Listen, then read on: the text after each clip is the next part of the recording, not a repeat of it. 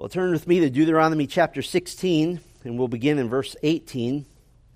And while you're finding Deuteronomy 16, let's back up for just a moment. It's been a couple of weeks since we've been here in Deuteronomy. Last time we began the section in Deuteronomy that gives the specific stipulations of the Israelite covenant.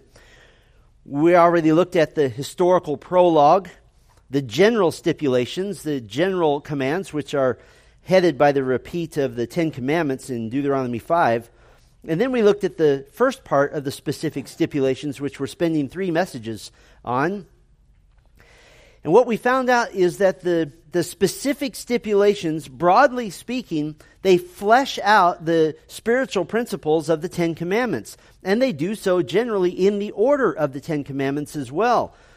And these specific stipulations take us from the beginning of chapter 12 all the way to the end of chapter 27. And so this is a, a huge chunk of Deuteronomy. So we're taking several messages to go through these aspects of what I'm calling the covenant salvation life. The covenant salvation life. And last time we went through the first four commandments and assigned principles for living the covenant salvation life we put commandments 1 and 2 together for what we call the principle of God honoring worship. Deuteronomy 5, 7 through 8, you shall have no other gods before me. You shall not make for yourself a carved image or any likeness of anything that is in heaven above, or that is on the earth beneath, or that is in the water under the earth. Then we looked at the third commandment in the principle we called the principle of taking God's name. Deuteronomy 5:11 You shall not take the name of the Lord your God in vain for the Lord will not hold him guiltless who takes his name in vain. And then we looked at the fourth commandment in the principle that we call the principle of the punctuated life. The fourth commandment, remember the Sabbath day to keep it holy. And we noted that while we as new covenant Christians are not under Sabbath law from the Old Testament, the principle of living a life punctuated by the gathering together of God's people is universal across the board in all eras of God's people. Then we saw last time that the community of faith, called Israel, is governed by these Ten Commandments as a way to function to the glory of God as a very unified society. That was God's mission for them. And so we're going to pick up on that theme, and tonight we'll focus on that community of faith, that they are to be a community of faith. And we'll pick up in Deuteronomy 16, beginning in verse 18, which begins by fleshing out some specific outworkings now of the fifth commandment. The fifth commandment we'll call the principle of community authority. The principle of community authority. The fifth commandment, Deuteronomy 5:16, honor your father and your mother, as the Lord your God commanded you, that your days may be long and that it may go well with you in the land that the Lord your God is giving you. And so what we're going to see here is for an extended section in Deuteronomy a progression of submission to authority. The fifth commandment, the command to honor your father and mother, it teaches the citizens of Israel that God ordained authority is all important and it's the foundation of a God honoring society. We see this lived out very practically speaking in how God intends to a set apart community of faith, how they're to live together when they're made up of a bunch of sinners. And so we see we begin in the home with honor your father and mother, but immediately begins to translate into other authorities, and there's a growing progression, as I'll show you in just a moment. But now we see how do a bunch of sinners live together under authority? And so God begins to outline this. Deuteronomy 16, verse 18. You shall appoint judges and officers in all your towns that the Lord your God is giving you, according to your tribes, and they shall judge the people with righteous judgment. And so you notice that the very first people that are placed under authority, who are to submit to authority, are those who are in authority. How do we know this? The judges and officers are the judge according to righteous judgment. In other words, they submit to the law of God. They submit to God. They are not an authority unto themselves. They do not make mandates. They do not make edicts. They submit to the law themselves. And these judges and officers receive a very stern warning Verse 19, you shall not pervert justice. You shall not show partiality, and you shall not accept a bribe. For a bribe blinds the eyes of the wise and subverts the cause of the righteous. Justice, and only justice, you shall follow, that you may live and inherit the land that the Lord your God is giving you. Now, skip ahead for a moment to chapter 17, verse 2. And here we get an example of what is called case law. Case law is a, a set of specific instances which God has already given guidance to the legal authorities. Chapter 17, verse 2, here's a specific case. If there is found among you within any of your towns that the Lord your God has given you, a man or woman who does what is evil in the sight of the Lord your God in transgressing his covenant, and has gone and served other gods and worshipped them, or the sun, or the moon, or any of the host of heaven which I have forbidden, and it is told you, and you hear of it, then you shall inquire diligently. And if it is true and certain that such an abomination has been done in Israel, then you shall bring out to your gates that man or woman who has done this evil thing, and you shall stone that man or woman to death with stones. On the evidence of two witnesses or three, wit- three of the witnesses, the one who is to die shall be put to death. A person shall not be put to death on the evidence of one witness. The hand of the witnesses shall be first against him to put him to death, and afterward the hand of all the people. So you shall purge the evil from your midst. So there's an example of case law, a specific instance where the judges don't have to really think about it. They just know what to do already. And then we get another example of case law, specific circumstances requiring the judgment of authorities.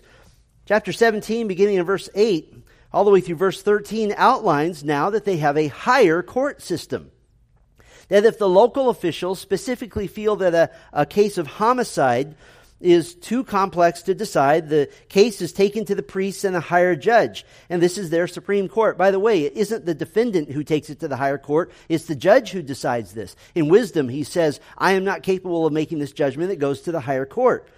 And so what happens then? Chapter 17, verse 11 according to the instructions that they gave you and the, give you and according to the decision which they pronounce to you you shall do. You shall not turn aside from the verdict that they declare to you either to the right hand or to the left. The man who acts presumptuously by not obeying the priest who stands to minister there before the lord your god or the judge that man shall die. So you shall purge the evil from israel. And all the people shall hear and fear and not act presumptuously again now, you notice we skipped a little section because there seems to be an interruption between the first commands about judges and officials and the second and third commands about judges and officials. Look with me back at chapter 16, verse 21. There's a couple of little verses just stuck in here that don't seem to fit. Chapter 16, verse 21 You shall not plant any tree as an Asherah beside the altar of the Lord your God that you shall make, and you shall not set up a pillar which the Lord your God hates. In other words, false places of worship. Chapter 17, verse 1 You shall not sacrifice to the Lord your God an ox or a sheep in which is a blemish, any defect whatever, for that is an abomination to the Lord your God. So, why is there this little caveat about worship that just seems to be dropped in here in this longer section about justice? Well, it's not really dropped in, it's not really in the middle, it's actually part of a larger structure. And you kind of have to hang with me here for a moment. Chapter 12 through chapter 16, verse 17, overall is generally about worship. We looked at that last time. Chapter 16, verses 18 through 20, is about justice. Chapter 16, verses 21 through chapter 17, verse 1, is about worship. And chapter 17, verse 2 verse, uh, through verse 13 is about justice. So you have worship, justice, worship, justice. And so there's a balance here. What is this balance about? Now listen very carefully. This is, a, this is an important lesson from this text. Worship without justice leads to Pharisaical religion. That as long as you can appear religious on the outside, you can act as evil as you want. That's worship without justice. And on the other hand, justice without true worship leads to legalism. That as long as you can look like you're acting good, then true worship of God becomes irrelevant. And so God is teaching them to have an internal heart attitude of worship and justice. That out of a heart desire to worship God, you do what is right, you do what is just. And you know this a couple of times here we will purge the evil from your midst. That is creating a just and a righteous society. It would be purged. In Israel, they did not have prisons. They did not have a way to incarcerate people. They either repented or they were executed. And I know that sounds harsh to us. How's it going so far in our society? You know what they had in their society? They had peace, as long as the law was abided by. Now, in the continuing outline of authority in the community of faith, now we get to an even higher level. We get to the laws concerning future kings. So we started with the parents. We work our way up to judges and officials. Now we're going to kings. And these aren't difficult to understand. But what I think is really interesting, beginning in chapter 17, verse 14, what's really interesting is what's missing. And so I'll tell you what's missing in just a minute. But first of all, what's here? Chapter 17, verse 14, when you come to the land that the Lord your God is giving you and you possess it and dwell in it, and then say, I will set a king over me like all the nations that are around me.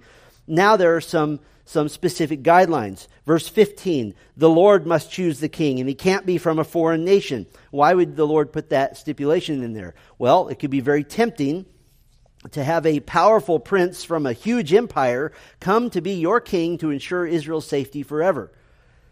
Verses 16 and 17 the king is not to abuse his office, to be obsessed with personal wealth and countless women, it doesn't deny the king the right to personal wealth, but that's not the goal of his office. Verse 18 the king is to know the law of God. How is he to do this? By writing a personal copy for himself. First thing you do as the king is you sit down and the priest says, Here's a scroll, copy it. And you begin to learn the law of God. Verse 19, he shall read in it all the days of his life, that he may learn to fear the Lord his God by keeping all the words of this law. But what's interesting here is what's missing. When you compare to all the neighboring nations and what we know of the ancient peoples all around this area, generally speaking, in a king's job description would be a couple of other things. Normally, the king was also the head of the state religion, the pagan religion, and he would also and officially uh, supervise all the worship. So he was head of all worship, all things religious. He was also to be the chief judge to make the final decisions in all cases. It, basically, a king in the ancient Near East was a dictator. This is not the case with an Israelite king. God has set up a completely different system. You have the priests over worship, you have judges over the justice system, and you have now the king over the executive branch. Does this start to sound a little bit familiar? You have a separation of powers, as it should be, in a theocratic society with basically three branches of government, if you want to call it that. You had the religious branch, the priests and the Levites who represent God to the people and represent the people to God. You have the judicial branch, the officials and the judges, and you had the executive branch, the king and his officials. Now, from our understanding of a governing system, what seems to be missing? A legislative branch. Why is that? Because mankind has never been called upon to make laws. Mankind has been called upon to keep God's law. Because if we just make laws, we're making up morality, right? Now, if we make laws that are an extension of the law of God, that's fine and dandy and that's good. But there is no legislative branch. God is the legislative branch. He gave the law. It's revealed by revelation. We'll come back to this system in just a minute with there, where there's three branches because there's some unfinished business due to the fact that we're still talking about a sinful society. They have crime, they have murder, they have theft. But this section continues on the theme of the principles, the principle of community authority. Chapter 18, verses 1 through 8, the community of faith is to financially support the Levites and the priests, the religious branch, so to speak, those who minister in, to the people on God's behalf. And this principle of supporting them is out of respect for them, out of obedience to God. This is exactly the same principle we find in the New Testament in the church today, where the church is to financially support those who, who feed them the Word of God, 1 Timothy 5.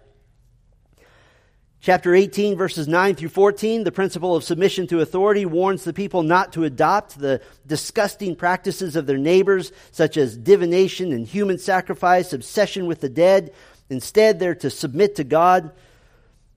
The end of verse 14 says, But as for you, the Lord your God has not allowed you to do this. Why? Because they're submitting to authority. Now, I said we'd come back for a moment to the three branches the religious branch, the judicial branch, and the executive branch. God spreads the authority out. Why does God spread the authority out? Because even those in authority are sinners, and no one man should have supreme authority. And so there's judges and priests and the kings. And we saw that there's a progression. You submit to the authority of your parents. You submit to the authority of local judges and officials. You submit to the higher court and officials. You submit to the authority of the king.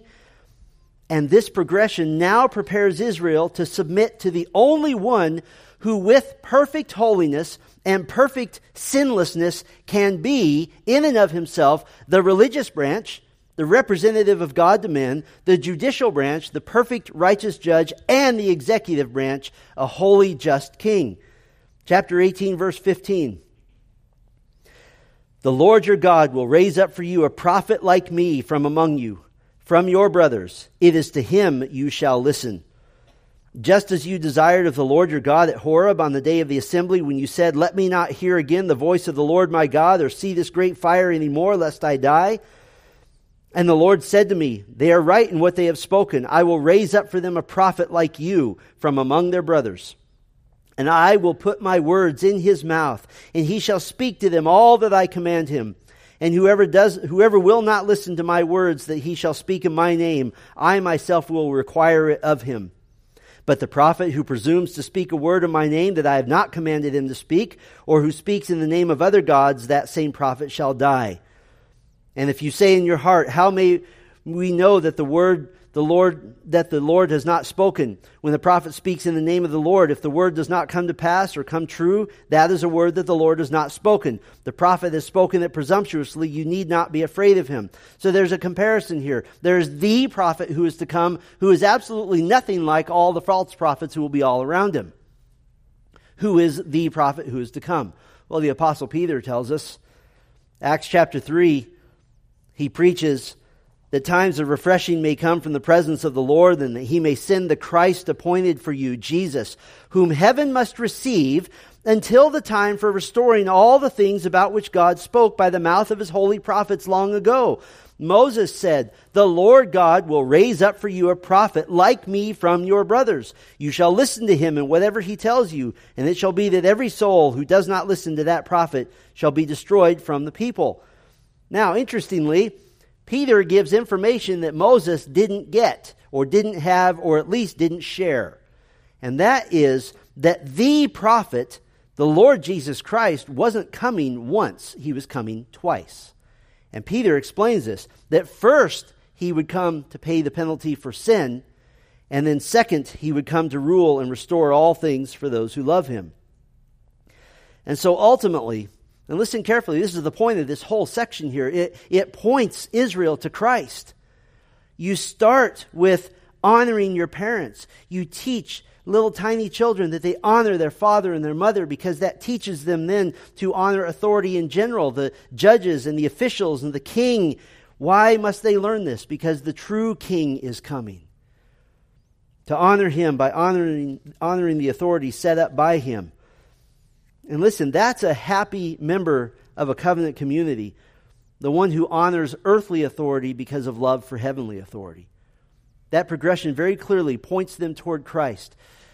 And this is the same for us as parents and grandparents. You, you teach your children to honor their father and mother because that translates then in from human in human terms that translates then to understanding what it means to submit to God.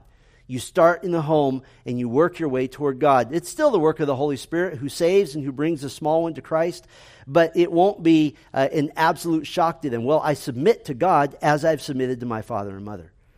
And so God has worked Israel through this process. How about the sixth commandment?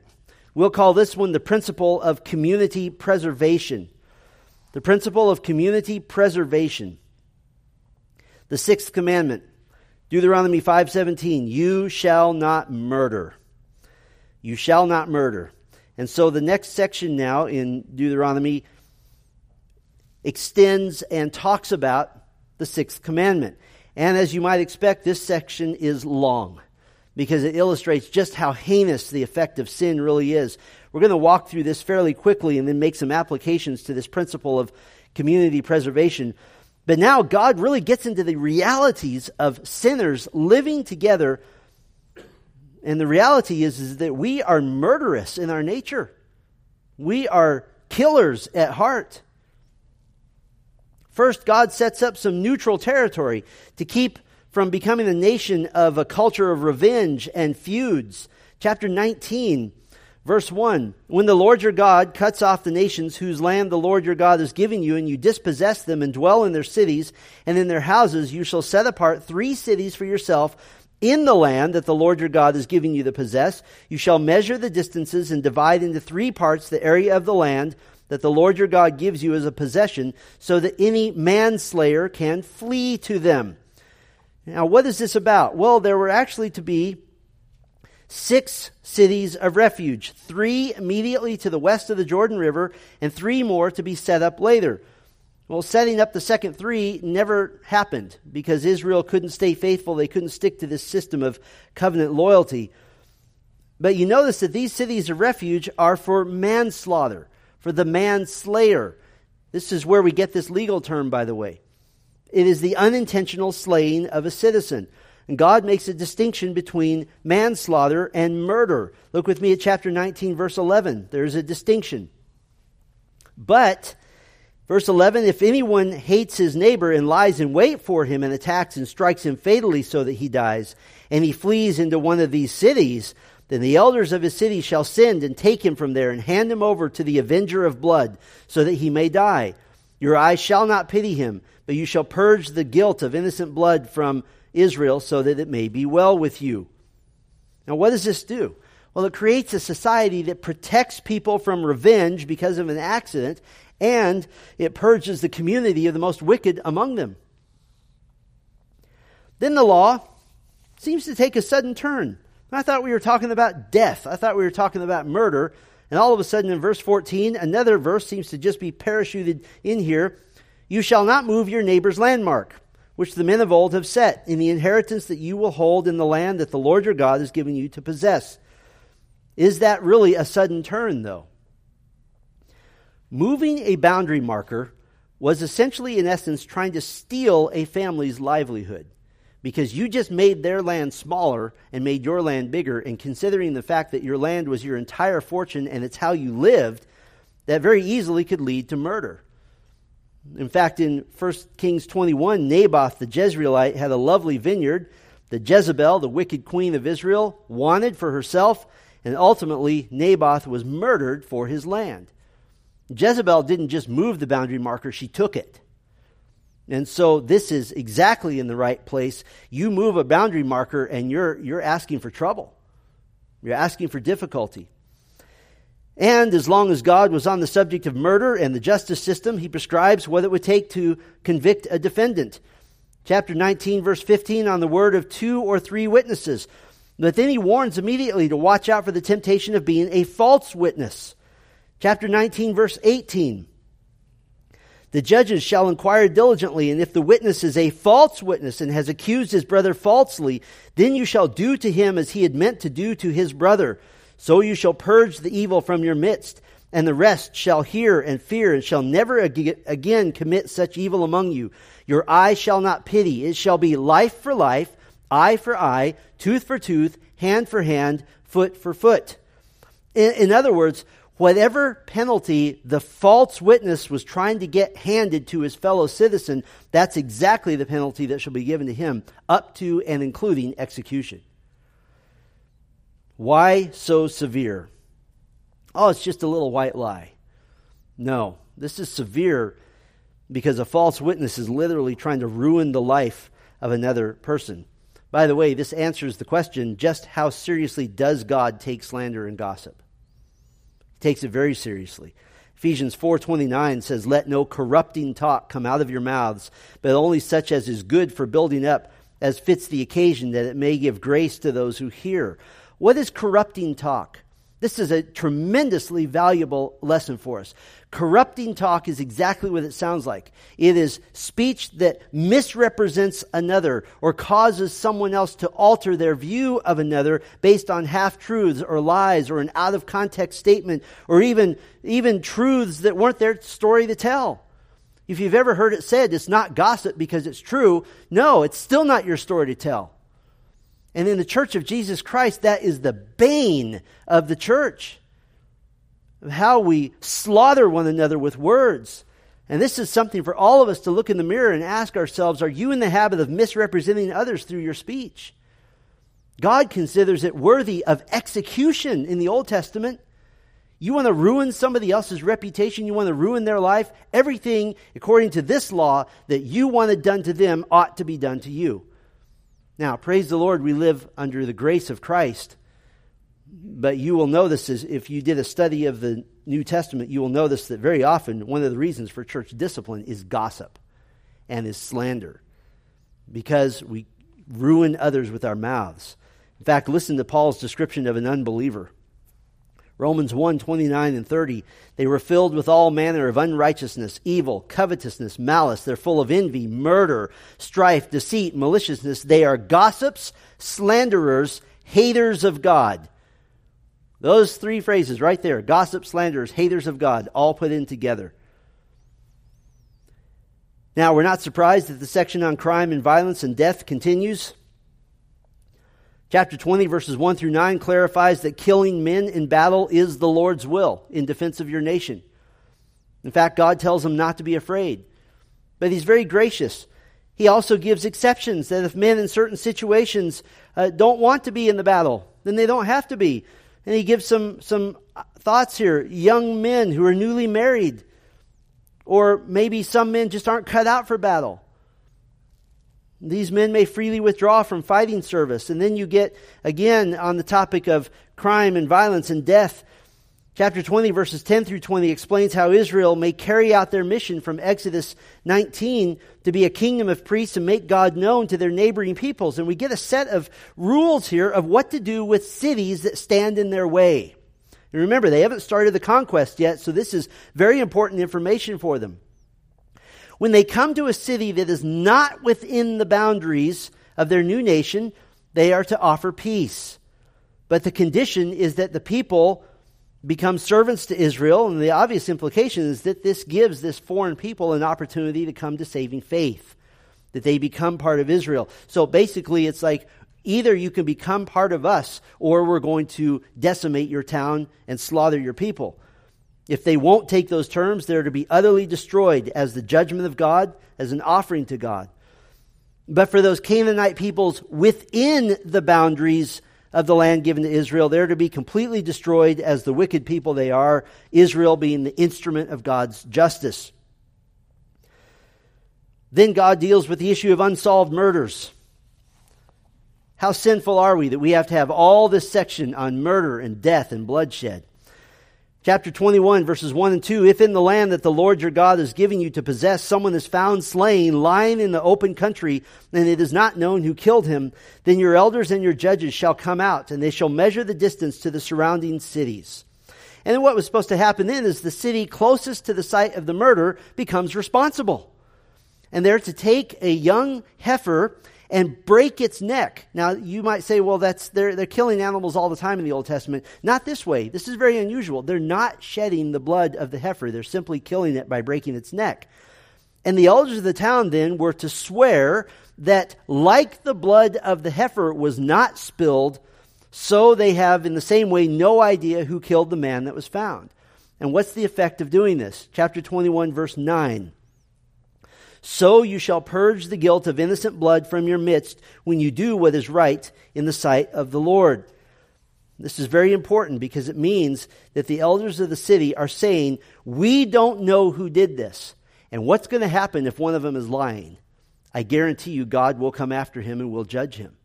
And so they're, they're put it this way, they're putting their hand on the Bible and saying, We swear we don't know who did, did this, we're not responsible. Then the next three laws deal with death and the family. You never see so much death everywhere. It's just all over the place here. We're still dealing with death and preserving a reasonable society. Chapter 21, verses 10 through 14, explains that if in a battle against a city outside the boundaries of the nation you take captives and you wanted one of the women captives to be your wife, this would be because her parents had been killed she was allowed to mourn her parents before becoming your wife, but she's not to just be a slave, she was only to be a wife. And if you didn't want her as a wife, she was to be completely freed, she was to be safe. The judgment of total annihilation was only to be against the peoples within the boundaries, with Israel as the instrument of God's justice. Still dealing with death and with the family. Chapter 21, verses 15 through 17, gives guidelines to keep inheritances fair. And we know from the story of Jacob and Esau that an, an inheritance dispute can lead to attempted murder. And then finally, in chapter 21, verses 18 through 21, he gives the law of the execution for a rebellious son who will not listen to his parents and will not obey. All of the men of the city are gathered to stone that young man to death. There's no record of that actually happening, but I'll bet that when that law is read in the home, that there's some quiet teenagers. And take a wild guess how obedient the rest of the kids in town would be if that law was ever carried out.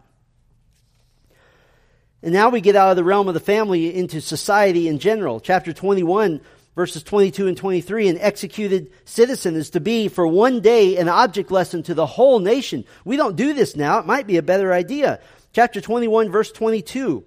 And if a man has committed a crime punishable by death, and he is put to death, and you hang him on a tree, his body shall not remain all night on the tree, but you shall bury him the same day, for a hanged man is cursed by God.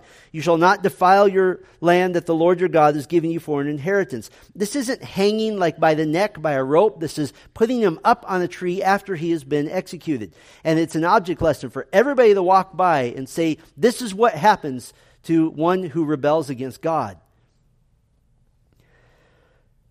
Chapter 22, verses 1 through 7, are a short collection of miscellaneous laws that help a society to be kind to one another, helping your neighbor who's lost some livestock, helping your uh, not wearing clothing that's not for your gender. Why is that? Why were men not to wear women's clothing and women not to wear men's clothing? Because it causes chaos in society. And we see this lived out right now in our own nation. Even to the point here of caring for a bird's nest with young or eggs in it. Little laws to help a society be kind. In other words, the preservation of the community of faith is absolutely comprehensive. And we have to deal with the worst among us. Now, we don't live in a community of faith geographically, not until Christ returns. But we do live in a community of faith spiritually. And that is as being part of the church. And dealing with the realities of the sin in the church to preserve the community of faith. That's to be part of our spiritual life as well. And consider just a few of the mandates for the church of Jesus Christ. The very first command ever given to the church by the Lord Jesus, before the church even existed. Matthew 18, beginning of verse 15. If your brother sins against you, go and tell him his fault between you and him alone. If he listens to you, you have gained your brother. But if he does not listen, take one or two others along with you. And then you know the rest of Matthew 18 that you move up to more witnesses. And finally, you tell it to the church to say, please call this person to repentance. And if he won't repent, then you tell it to the church again and say he's to be treated as an unbeliever and he's disfellowshipped.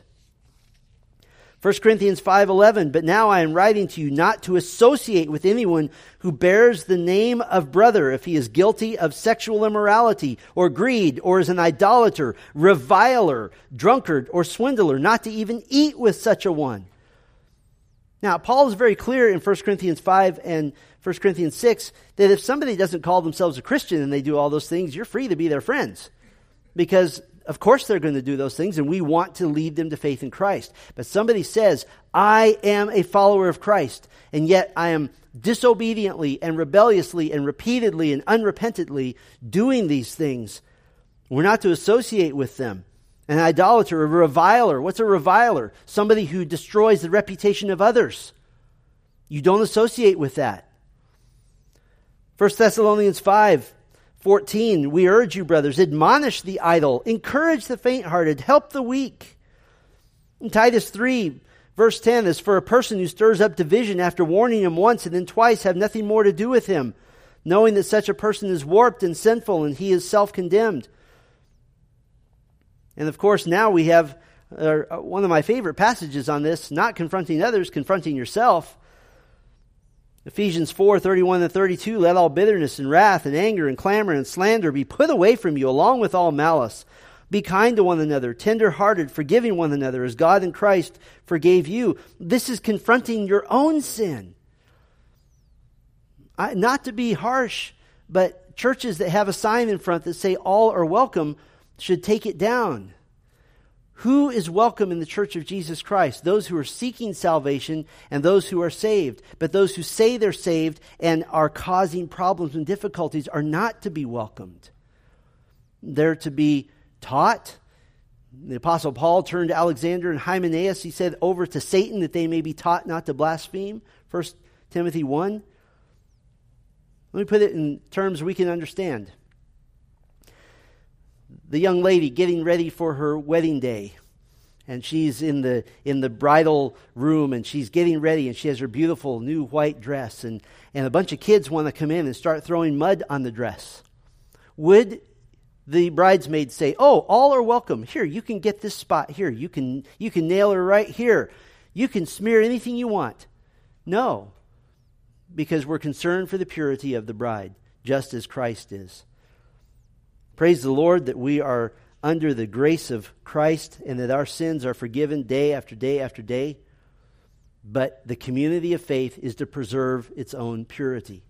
It's always been that way with Israel. It is to be that way with the church. And just as God was vitally concerned for preservation of the community of faith, he continues to be concerned for the preservation of the church because a local church that has no standards becomes like a nation that has no death penalty or a nation in which criminals are running the show.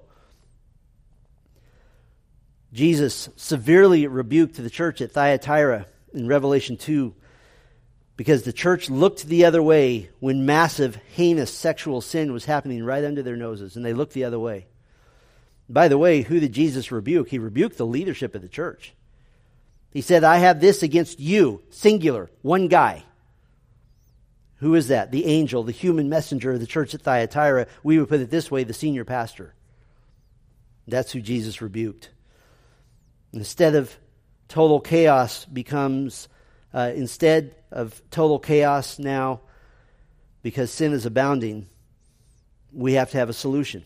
What's the solution to this? We've just seen bloodshed and violence and sin just rampant. The solution brings us to the seventh commandment the principle of community holiness. The principle of community holiness. The seventh commandment says, Deuteronomy 5:18, you shall not commit adultery. You shall not commit adultery. And more broadly, that's going to simply talk about holiness, being set apart, being different. This next section is all about not mixing purity with impurity. The first several laws are illustrations, reminders. What do we mean by not mixing purity with impurity? I tried to make a cake when I was a kid and we didn't have enough sugar. Salt looks the same. So I thought it would work just fine, but it doesn't work. You can't mix that which is pure and that which is impure. And so there's some, some illustrations, little reminders. Chapter 22, verse 9. You shall not sow your vineyard with two kinds of seed, lest the whole yield be forfeited, that the crop you have sown and the yield, the crop that you have sown and the yield of the vineyard. You shall not plow with an ox and a donkey together. You shall not wear cloth of wool and linen mixed together. What is that? Is it inherently sinful to wear polyester and cotton mixed together? It doesn't come out of the wash too well, but it's not sinful. Why is this a rule for them? It is an illustration. Don't mix things that God has ordained not to be mixed. And so they have these, these pictures right there. And then God gives a law meant to remind them of this principle. Verse 12, you shall make yourself tassels on the four corners of the garment with which you cover yourself. What were the tassels for? Numbers 15, verse 39 says, The tassel is for you to look at and remember all the commandments of the Lord, to do them, not to follow after your own heart and your own eyes, which you were inclined to whore after.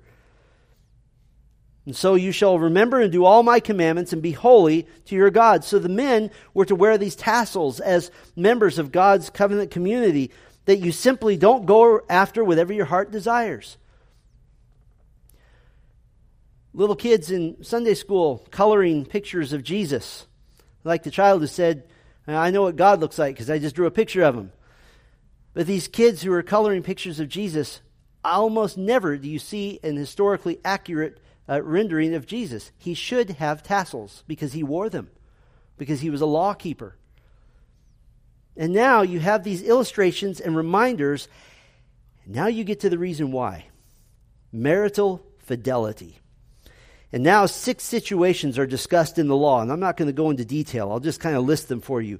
These six situations, you have a charge of unfaithfulness being brought by a husband, and that charge turns out to be false. What's supposed to happen? The husband gets whipped, verses 13 through 19. You have procedures if the charge turns out to be true. In that case, the wife who is guilty is to be stoned to death. You have the situation of adultery with a married woman. Both of them, the man and the woman, are to die. Verse 22. You have the sexual immorality with an engaged virgin in the city. Both of them shall die because the assumption is that the young lady didn't cry out for help in a crowded city. And they would be very, very crowded. That would be easy for her to do. So the assumption is, is that she went along with this. Then you have sexual immorality with an engaged virgin, virgin out in the country. Only the perpetrator shall die because there is no one to help the woman. And finally, you have sexual immorality with an unengaged virgin, verses 28 through 29. Very, very natural consequence. This man just bought himself a very expensive wife for life. He may not divorce her for any reason whatsoever, that he is to do the honorable thing. And now, once again, we get back to representative pictures, to illustrations, and they're, they're blatant and they're extremely personal.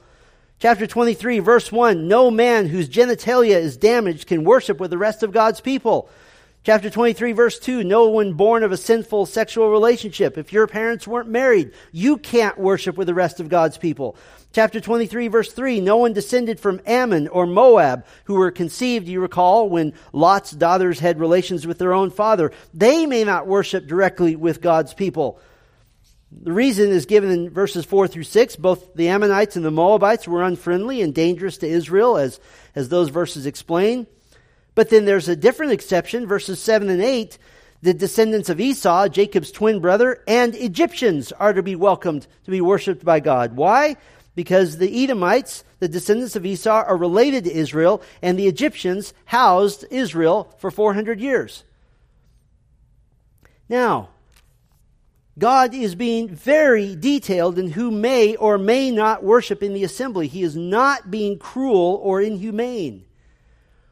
What he's showing is the high value of holiness and that only God determines who may appear before him.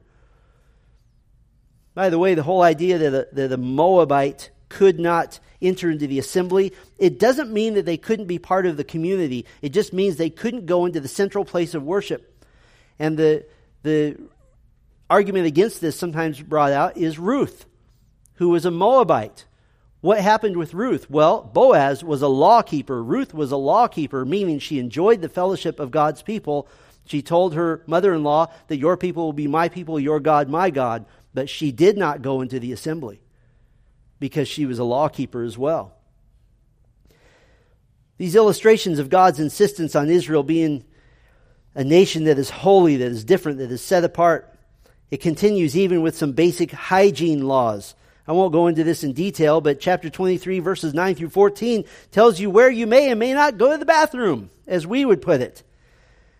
And finally, in this section, verses 15, the slaves in their midst are even to be treated well. And verse 16, no child born to Israel shall be given over to the degradation of prostitution. You see the major principle of holiness in the community of God's people, most importantly expressed in marital fidelity. That's really the foundation. It has definite implications for us. And this is something that is not popular to preach. How often in American churches do you hear a pastor say, We're going to talk about holiness. We're going to talk about being set apart. We're going to talk about being different. That's just not done anymore. It's not done. I'd like to show you how this principle has made its way very, very clearly into the new covenant. And I want to finish up tonight by having you turn with me to 1 Peter chapter 1. You remember what this whole section we just went through in Deuteronomy is about? It is about not mixing that which God has ordained to not be mixed. How does this work for us? How are we to not mix that which God has ordained not be mixed together? Well, first of all, Peter lays the foundation of the biblical gospel that we don't please God by means of good works. We're saved by God's grace from our sins. 1 Peter 1, Verse 3 Blessed be the God and Father of our Lord Jesus Christ. According to his great mercy, he has caused us to be born again to a living hope through the resurrection of Jesus Christ from the dead to an inheritance that is imperishable, undefiled, and unfading, kept in heaven for you, who by God's power are being guarded through faith for a salvation ready to be re- revealed in the last time. In other words, very clearly, all the commands coming after this is not the idea of, of you please God and make him have favor towards you by your behavior. It's that you've been saved by the grace of Christ first. But now, as those who are saved, Peter addresses these believers who are going through suffering. And what does he command that we do in the midst of living in a world that's full of suffering? Chapter 1, verse 13. Therefore, preparing your minds for action and being sober minded, set your hope fully on the grace that we brought to you at the revelation of Jesus Christ. As obedient children, do not be conformed to the passions of your former ignorance, but as he who called you is holy, you also be holy in all your conduct, since it is written, You shall be holy, for I am holy. And now, for the rest of the book, basically, Peter addresses what not to mix. Let me just do a few examples, and then we'll be done.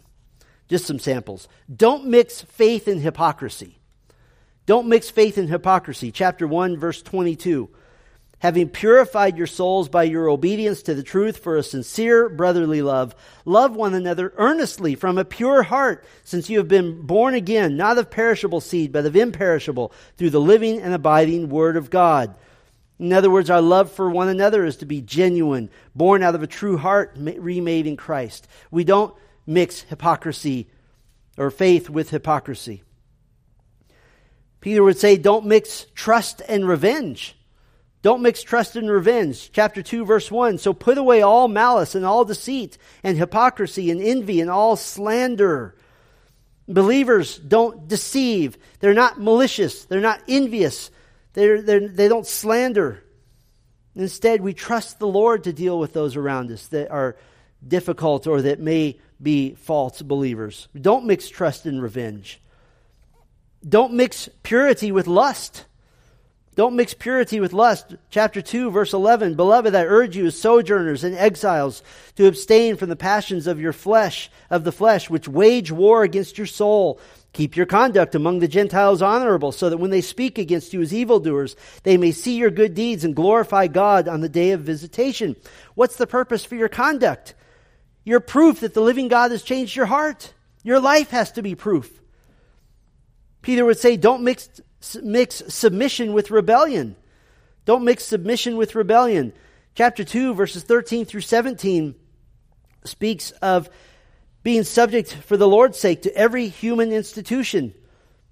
And yes, unjust things will happen, but as Christians, we're not to be known as dissidents. We're not to be known as rebels when it's almost never necessary to do so. God will vindicate. God will set all things right in His time. How about this one, relevant for our culture today? Don't mix suffering with self victimization. Don't mix suffering with self victimization. Chapter 2, verses 18 through 20. Servants, be subject to your masters with all respect, not only to the good and gentle, but also to the unjust. For this is a gracious thing when, mindful of God, one endures sorrows while suffering unjustly. For what credit is it if, when you sin and are beaten for it, you endure? But if when you do good and suffer for it, you endure, this is a gracious thing in the sight of God. What do ungodly people do? They act sinfully, they act horribly in our society, and then when they're brought to account for it and held accountable, they cry victim. It says don't do that. Believers don't do that. Suffer for the Lord's sake. Don't cause your own suffering by your own terrible behavior and then cry foul. Don't mix a quiet spirit with a contentious spirit. Don't mix a quiet spirit with a contentious spirit. Chapter 3, verse 1 Likewise, wives, be subject to your own husbands, so that even if some do not obey the word, they may be won without a word by the conduct of their wives. Verse 4 But let your adorning be the hidden person of the heart, with the imperishable beauty of a gentle and quiet spirit, which in God's sight is very precious that in this case, a wife is to endure difficulties. She's to win her husband with tenderness. Did you notice this? Without a word. Ladies, what does your sin nature tell you to do? It tells you to use a lot more words. This says, win his heart without a word. You endure this with tenderness. Don't mix protective love with overbearing control. Don't mix protective love with overbearing control. Chapter 3, verse 7. Likewise, husbands, live with your wives in an understanding way, showing honor to the woman as a weaker vessel, since they are heirs with you of the grace of life, so that your prayers may not be hindered. Unlike the rest of society, husbands are not to, to domineer and control and humiliate their wives. They're to be tender and loving and kind and, and care for them as, as one who is precious. Don't mix unity with contention. Chapter 3, verse 8 Finally, all of you have unity of mind, sympathy, brotherly love, a tender heart, and a humble mind. Do not repay evil for evil or reviling for reviling, but on the contrary, bless. For to this you were called, that you may obtain a blessing. Don't mix selfless service with selfishness. Chapter 4, verse 8. All the way over in chapter 4, we have this uh, great little phrase here. Above all, keep loving one another earnestly, since love covers a multitude of sins. And then the next three verses tell, tell us as believers to serve the church selflessly. Don't mix trials with bitterness. All the rest of chapter 4 is pretty much about suffering well and what to do in the midst of it. And it ends, chapter 4, verse 19, Therefore, let those who suffer according to God's will entrust their souls to a faithful Creator while doing good. Don't be bitter in the midst of a trial. Don't mix leadership with power. Chapter 5, beginning in verse 1 So I exhort the elders among you as a fellow elder and a witness of the sufferings of Christ, as well as a partaker in the glory that is to be revealed. Shepherd the flock of God that is among you, exercising oversight, not under compulsion, but willingly, as God would have you, not for shameful gain, but eagerly, not domineering over those in your charge, but being examples to the flock. Leaders in the church aren't dictators. They do have authority. It is real authority, but it's to be wielded carefully. Don't mix spiritual humility with spiritual pride. Chapter 5, verse 5. Likewise, you who are younger, be subject to the elders. Clothe yourselves, all of you, with humility toward one another. For God opposes the proud, but gives grace to the humble. Humble yourselves, therefore, under the mighty hand of God, so that at the proper time he may exalt you, casting all your anxieties on him, because he cares for you. And here is the pride that can creep in. Be sober minded. In other words, don't think you know everything that's going on in the spirit realm. Be watchful. Your adversary, the devil, prowls around like a roaring lion seeking someone to devour. Don't mix true peace with false hope. Very last phrase of the last verse, chapter 5, verse 14 Peace be to all of you who are in Christ. Only the Christian can have true peace with God and true peace in God. You see that all of 1 Peter is just a working out of the fifth, sixth, and seventh commandments, particularly the seventh commandment of holiness and purity. Don't mix that which God has said is not to be mixed. First Peter is a great illustration of that. The covenant life of the faithful Israelite was a life set apart from the world around them. They're completely out of step with the world. If an unbeliever says to you, You seem very odd to me, you, you seem like you don't really belong here, you should say, Praise God, then the life I'm living is noticeable. What did Peter call us in chapter 2, verse 11? Sojourners means travelers and exiles. We don't belong here. We don't belong. So, how are you to live? If then you have been raised with Christ, seek the things that are above, where Christ is, seated at the right hand of God. Set your minds on things that are above, not on things that are on the earth. For you have died, and your life is hidden with Christ in God. When Christ, who is your life, appears, then you also will appear with him in glory. Put to death, therefore, what is earthly in you sexual immorality, impurity, passion, evil desire, and covetousness, which is idolatry. The theme is the same. Old Testament Israelite, you separate yourselves from the world. You are not to mix that which God has said is not to be mixed. New covenant Christian, you are separate from the world. You're a sojourner. You're in exile. You are not to mix that which God has said is not to be mixed. And you look upward and you look for Christ because there will be a day when nothing gets mixed. Zechariah 14 says there will be a day, and it's kind of almost a, a, a, silly picture. There will be a day when everything, even the pots and pans in your house, are stamped holy to the Lord. Every single one of them. That'll be a great day, won't it? Well, you are amazing. Seven chapters of Deuteronomy. We should hand out certificates or something. But let's let's pray. Thank you, Father, for this time tonight. I cannot speak for those listening, but I can speak for myself. I am reminded that I don't belong here. I am a sojourner, I am an exile, I am a stranger. And Lord, my prayer for all of us is that we live lives that make that very clear. That we are attractive to the lost by the fact that we are nothing like them. And that they may be curious about the gospel because they see the, the impact that the gospel has had in our changed lives.